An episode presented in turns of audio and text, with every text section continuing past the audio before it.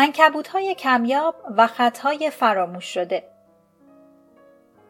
انگیزه علم مدرن و امپراتوری های مدرن ناشی از این احساس بیقراری بود که شاید چیز مهمی در آن سوی افق وجود داشته باشد که در انتظار کشف و تسخیر است.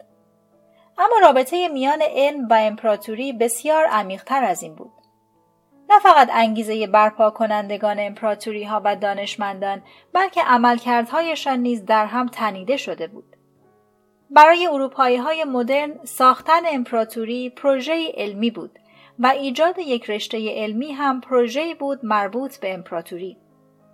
هنگامی که مسلمانان هند را فتح کردند نه باستان شناس با خود بردند تا به طور نظاممند تاریخ هند را بررسی کند نه مردم شناس که فرهنگ های هند را مطالعه کند نه زمین شناس تا خاک هند را تجزیه و تحلیل کند و نه جانور شناس که راجع به جانداران هند تحقیق کند هنگامی که بریتانیایی ها هند را فتح کردند همه این کارها را انجام دادند در ده آوریل 1802 نقش برداری بزرگ از هند آغاز شد و 60 سال طول کشید. انگلیسی ها با کمک ده ها هزار کارگر بومی و محقق و راهنما از کل هند به دقت نقشه برداری کردند. مرزها را مشخص کردند، فاصله ها را محاسبه کردند و حتی برای اولین بار ارتفاع قله اورست و دیگر قله های هیمالایا را دقیقا اندازه گرفتند. انگلیسی ها منابع نظامی استانهای هند و جای معادن طلا را بررسی کردند. اما این زحمت را هم بر خود هموار کردند که راجع به انکبوت های هند اطلاعات گردآوری کنند. پروانه های رنگارنگ را به دقت دستبندی کنند. ریشه های کهن زبان های منقرض هندی را بیابند و ویرانه های فراموش شده را از زیر خاک بیرون بکشند. موهنجودارو یکی از شهرهای اصلی تمدن دره سند بود که در هزاره سوم قبل از میلاد رونق گرفت و حدود 1900 قبل از میلاد تخریب شد. پیش از انگلیسی ها هیچ یک از حاکمان نه ماریه ها نه گپته ها نه سلطان های دهلی یا مغول های کبیر به این ویرانه ها نظری نیافکنده بودند. اما یک بررسی باستان شناختی به دست انگلیسی ها در سال 1922 به این مکان توجه نشان داد. سپس یک گروه انگلیسی شروع به حفاری آن کرد و اولین تمدن بزرگ هند را که هیچ هندی از آن اطلاع نداشت کشف کرد. یک مثال گویای دیگر از کنجکاوی علمی انگلیسی کشف و خواندن خط میخی بود. خط میخی در طی قریب به سه هزار سال خط اصلی مورد استفاده در سراسر خاور میانه بود اما آخرین فردی که می توانست آن را بخواند احتمالا زمانی در اوایل هزاره اول میلادی مرد. از آن پس ساکنان منطقه به کرات به نوشتارهای میخی بر بناهای تاریخی و ستونهای سنگی و ویرانه های کوهن و ظروف شکسته برمیخوردند. اما نمی توانستند آن خراش های نکتیز و عجیب را بخوانند و تا جایی که می‌دانیم هیچ تلاشی هم در این راه نکردند. خط میخی در سال 1618 توجه اروپایی ها را به خود جلب کرد. هنگامی که سفیر اسپانیا در ایران به تماشای ویرانه های تخت جمشید رفت و با کتیبه های روبرو شد که هیچکس نمی توانست معنایشان را برایش بازگو کند. خبر وجود یک خط ناشناخته در میان فرهیختگان اروپایی پیچید و کنجکاویشان را برانگیخت.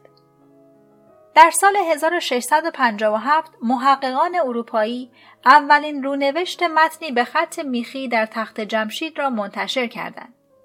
بعد از آن رونوشت های دیگری انتشار یافت و نزدیک به دو قرن محققان غربی سعی کردند معنی آنها را کشف کنند.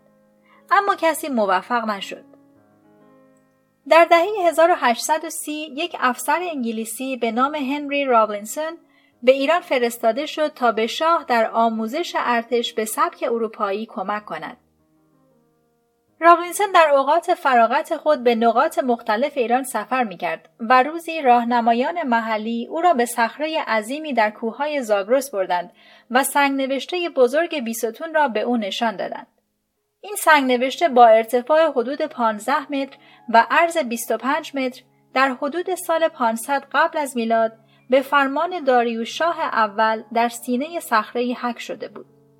آن را به خط میخی و به سه زبان نوشته بودند. فارسی باستان و ایلامی و بابلی. کتیبه برای مردم محل کاملا آشنا بود اما کسی نمی توانست آن را بخواند. رابلینسن مطمئن شد که اگر بتواند رمز خواندن آن خط را کشف کند خودش و محققان دیگر می توانند کتیبه ها و متون بیشماری را که تا آن زمان در تمام خاورمیانه کشف شده بود بخوانند و به این ترتیب دری به دنیای کهن و فراموش شده گشوده شود. اولین گام در رمزگشایی از این علائم تهیه رونوشت دقیقی بود که بشود به اروپا فرستاد. رابلینسون برای این کار مرگ را به جان خرید و سراشیبی صخره را پیمود تا از آن حروف عجیب نسخه برداری کند. او چندین فرد محلی را به کمک گرفت که از همه آنها مهمتر یک پسر کرد بود که از دست نیافتنی ترین قسمت های صخره بالا می‌رفت تا از بخش بالایی کتیبه رونویسی کند. در سال 1847 این پروژه به انجام رسید و یک نسخه دقیق و کامل به اروپا فرستاده شد. راوینسون به این دستاورد اکتفا نکرد. او به عنوان افسر ارتش های نظامی و سیاسی بر عهده داشت اما هرگاه که فراغتی میافت به دقت به آن متن مرموز فکر می‌کرد روش های مختلف را یکی بعد از دیگری می آزمود تا بالاخره موفق شد قسمتی را که به زبان فارسی باستان بود رمزگشایی کند.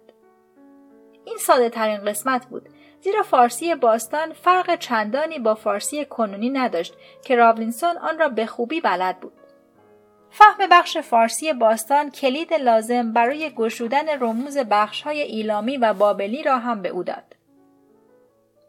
دروازه بزرگ بر پاشنه چرخید و موجی از نداهای کهن اما زنده و جاندار بیرون ریخت. هیاهوی بازارهای سومری، بیانیه های شاهان آشوری، مجادلات دیوان سالاران بابلی، بدون تلاش های امپریالیست های مدرن اروپایی مثل رابینسون نمی توانستیم چیز زیادی درباره سرنوشت امپراتوری های کهن خاورمیانه بدانیم. دیگر محقق برجسته امپریالیست ویلیام جونز بود. جونز در سال 1783 وارد هند شد تا به عنوان قاضی در دادگاه عالی بنگال خدمت کند. او چنان شیفته عجایب هند شد که هنوز شش ماه از ورودش نگذشته انجمن آسیایی را بنیاد نهاد. این مؤسسه آکادمیک به مطالعه فرهنگها و تاریخ ملتها و جوامع آسیایی به ویژه هند اختصاص یافته بود. جونز در ظرف دو سال بعد اولین مشاهدات خود را درباره زبان سانسکریت منتشر کرد که راهگشای علم زبانشناسی تطبیقی شد. جونز در نوشته های خود به شباهت های شگفتانگیزی میان سانسکریت و زبانهای یونانی و لاتین و نیز تشابهاتی میان همه این زبانها با زبانهای گوتیک و سلتی و فارسی باستان و آلمانی و فرانسه و انگلیسی اشاره کرد. جونز حد می‌زد که تمامی این زبانها باید ریشه مشترک داشته باشند و از یک نیای کهن فراموش شده به وجود آمده باشند. او اولین کسی بود که آنچه را بعدها خانواده زبانهای هند اروپایی نام گرفت شناسایی کرد. مطالعات جونز نه فقط به دلیل فرضیه جسورانه او بلکه به دلیل ایجاد یک روش شناسی منظم برای مقایسه زبانها نقطه عطف مهمی به شمار می آمد. این روش شناسی را محققان دیگر پذیرفتند و آنها را قادر ساخت به طور نظاممند به مطالعه تکامل تمام زبانهای دنیا بپردازند. علم زبانشناسی از حمایت مشتاقانه امپراتوری ها برخوردار شد. امپراتوری های اروپایی معتقد بودند که برای حکومت کارا باید زبانها و فرهنگهای اتباع خود را بشناسند.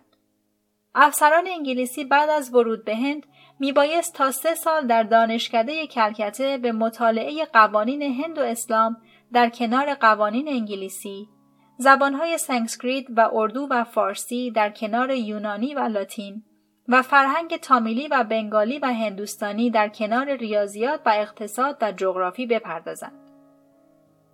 آموزش زبانشناسی کمک های بسیار ارزندهی به درک ساختار و دستور زبان زبانهای محلی می کرد.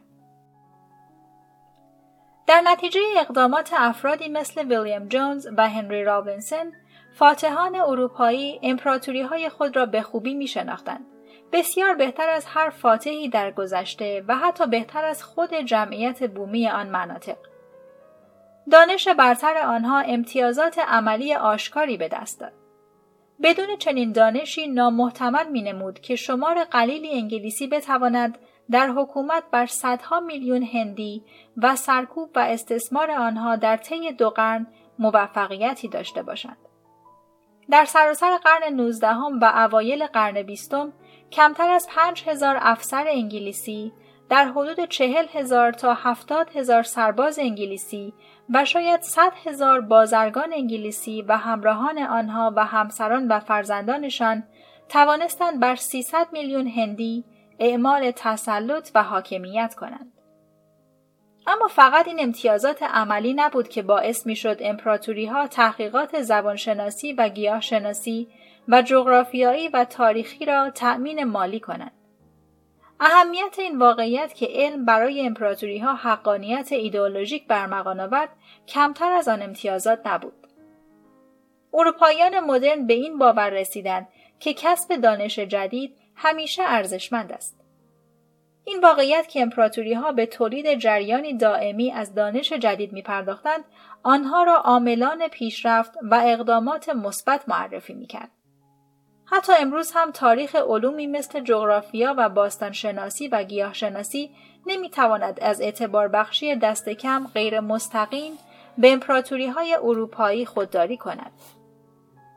تاریخ گیاهشناسی چیز زیادی درباره رنج بومیان استرالیایی نمی‌گوید اما معمولا از جیمز کوک و جوزف بنکس به گرمی یاد می کند.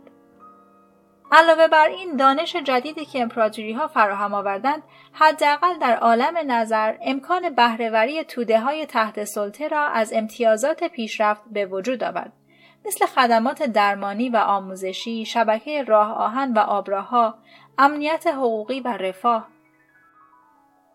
امپریالیست ها مدعی بودند که امپراتوری هایشان نه بنگاه عظیم استثمار بلکه پروژه نوع به نفع نژادهای غیر اروپایی یا به بیان رادیارد کیپلینگ بار سنگین انسان سفید پوست بود. البته واقعیت ها این اسطوره را باطل می کند. انگلیسی ها بنگال ثروتمندترین ایالت هند را در 1764 تسخیر کردند. حاکمان جدید دغدغه‌ای به جز پر کردن جیب خود نداشتند. آنها سیاست اقتصادی فاجعه باری اتخاذ کردند که بنگال را به کام یک قحطی بزرگ کشید.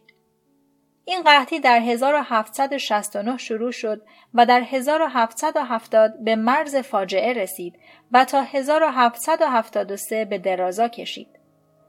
قریب به ده میلیون بنگالی یعنی یک سوم جمعیت آن ایالت در این فاجعه جان باختند. حقیقت این است که نه روایت مبتنی بر سرکوب و استثمار و نه روایت مبتنی بر بار سنگین انسان سفید پوست هیچ کدام به طور کامل با واقعیات نمی‌خواند. امپراتوری های اروپایی آنقدر کارهای متفاوتی در ابعاد گسترده انجام دادند که هر کسی می تواند در هر مورد دلخواهی مثالهای فراوانی بیاورد. آیا فکر می کنید که این امپراتوری ها نیروهای اهریمنی شروری بودند که با خود مرگ و سرکوب و بیعدالتی را برای جهانیان به همراه آوردند؟ در این صورت می توانید دانشنامه کاملی از جنایات آنها فراهم کنید.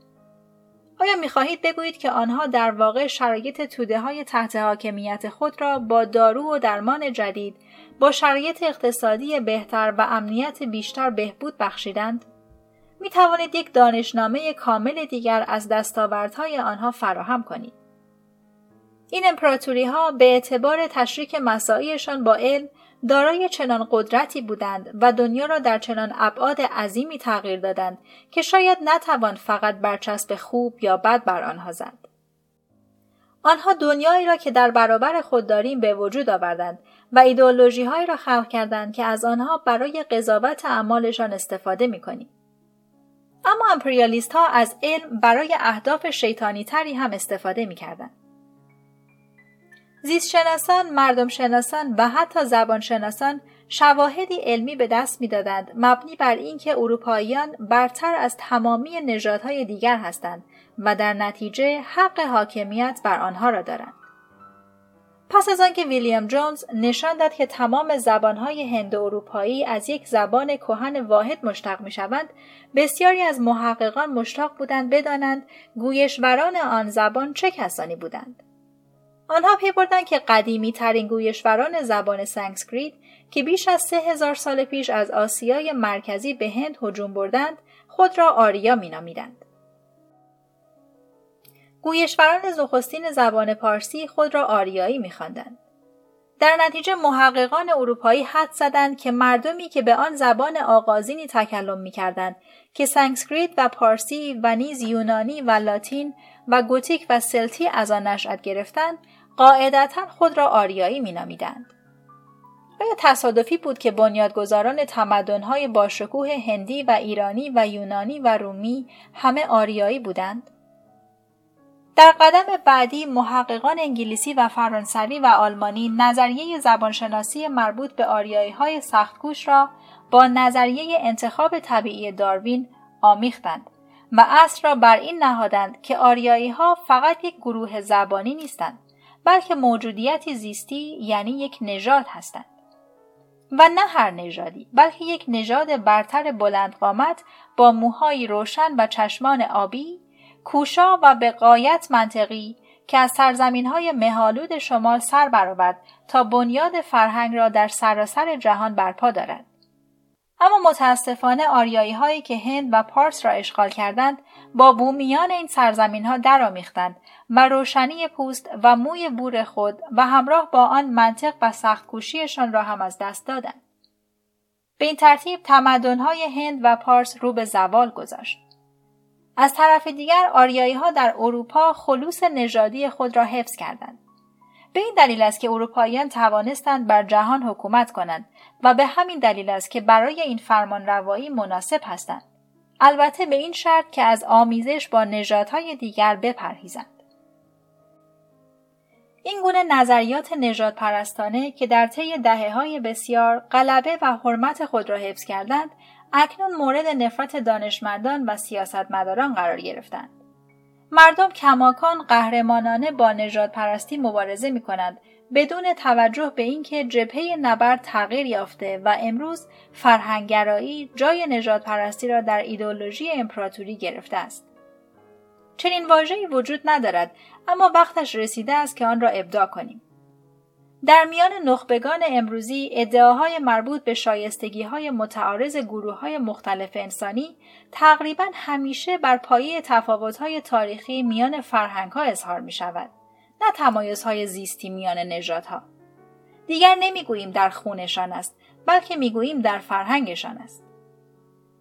بنابراین احزاب دست راستی اروپا که با مهاجرت مسلمانان مخالفت می کنند معمولا سعی دارند از واژه شناسی نژادی فاصله بگیرند. نویسندگان نوتهای مارلین لوپن در جا اخراج می شدند اگر پیشنهاد می کردند که رهبر جبهه ملی فرانسه در تلویزیون ظاهر شود و بگوید ما نمی‌خواهیم سامی های پست و حقیر خون آریایی ما را آلوده کنند و تمدن آریایی من را تباه سازند. به جای این جبهه ملی فرانسه، حزب آزادی هلند، اتحاد برای آینده اتریش و احزاب مشابه می‌گویند که فرهنگ غرب آنطور که در اروپا شکل گرفت با ارزش‌های دموکراتیک و رواداری و برابری جنسیتی هویت می‌یابد حالان که ویژگی فرهنگ مسلمانان که در خاورمیانه شکل گرفته است با سیاست های سلسله مراتبی و تعصب و کوته نظری و زنستیزی هویت می‌یابد. از آنجا که این دو فرهنگ بسیار با هم تفاوت دارند و از آنجا که بسیاری از مهاجران مسلمان به پذیرش ارزشهای غربی بیعلاقه و شاید در این کار ناتوان هستند نباید پذیرفته شوند. تا مبادا باعث برانگیختن درگیری های داخلی شوند و به دموکراسی و لیبرالیسم اروپایی آسیب برسانند. این گونه مناقشات فرهنگگرایانه با آن دسته از مطالعات علمی در علوم انسانی و اجتماعی تقویت می شوند که این به اصطلاح برخوردهای فرهنگی و تفاوتهای بنیادی میان فرهنگهای مختلف را برجسته نمایی می کنند. البته همه تاریخدانان و مردم شناسان این نظریات را نمیپذیرند یا از کاربردهای سیاسیشان پشتیبانی نمی کنند. اما در حالی که امروزه برای زیستشناسان آسان است که نجات پرستی را رد کنند و نشان دهند که تفاوت‌های زیستی میان جمعیت‌های انسانی امروزی ناچیز است، مردود شناختن فرهنگرایی برای تاریخدانان و مردم شناسان دشوارتر است. از همه چیز گذشته اگر تفاوت‌های میان فرهنگ‌های انسانی ناچیز هستند چرا باید به تاریخدانان و مردم شناسان دستمزد بدهیم تا آنها را مطالعه و بررسی کنند دانشمندان امپراتوری ها را به دانش عملی، حقانیت ایدئولوژیک و ابزارهای تکنولوژیک مجهز ساختند. بدون این مساعدت ها توانایی اروپاییان برای تسخیر دنیا زیر سوال می رفت.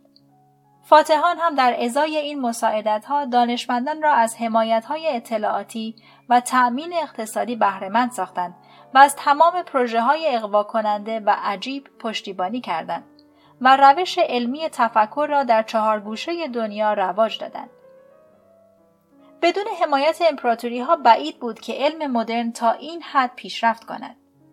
عرصه های علمی معدودی هستند که حیات خود را به عنوان خادمان رشد امپراتوری آغاز نکرده باشند و بخش اعظم کشفیات و یافته ها و تجهیزات و هزینه های آموزشی خود را مدیون کمک های سخاوتمندانه افسران ارتشا و فرماندهان ناوگانها و حکمرانان امپراتوری ها نباشند. بدیهی است که این تمام داستان نیست. علم را نه فقط امپراتوری ها بلکه نهادهای دیگری هم پشتیبانی می کردند. و ظهور و رونق امپراتوری های اروپایی هم به عواملی غیر از هیته علم وابسته بود. در پشت ظهور خیره کننده علم و امپراتوری ها نیروی مهم خاصی نهفته است و آن سرمایهداری است. اگر سوداگران انگیزه جستجو برای پول و ثروت را نمی داشتند، کلمب به آمریکا نمی رسید، جیمز کوک به استرالیا نمی رسید و نیل آرمسترانگ آن گام کوچک را بر سطح کره ماه نمی گذاشت.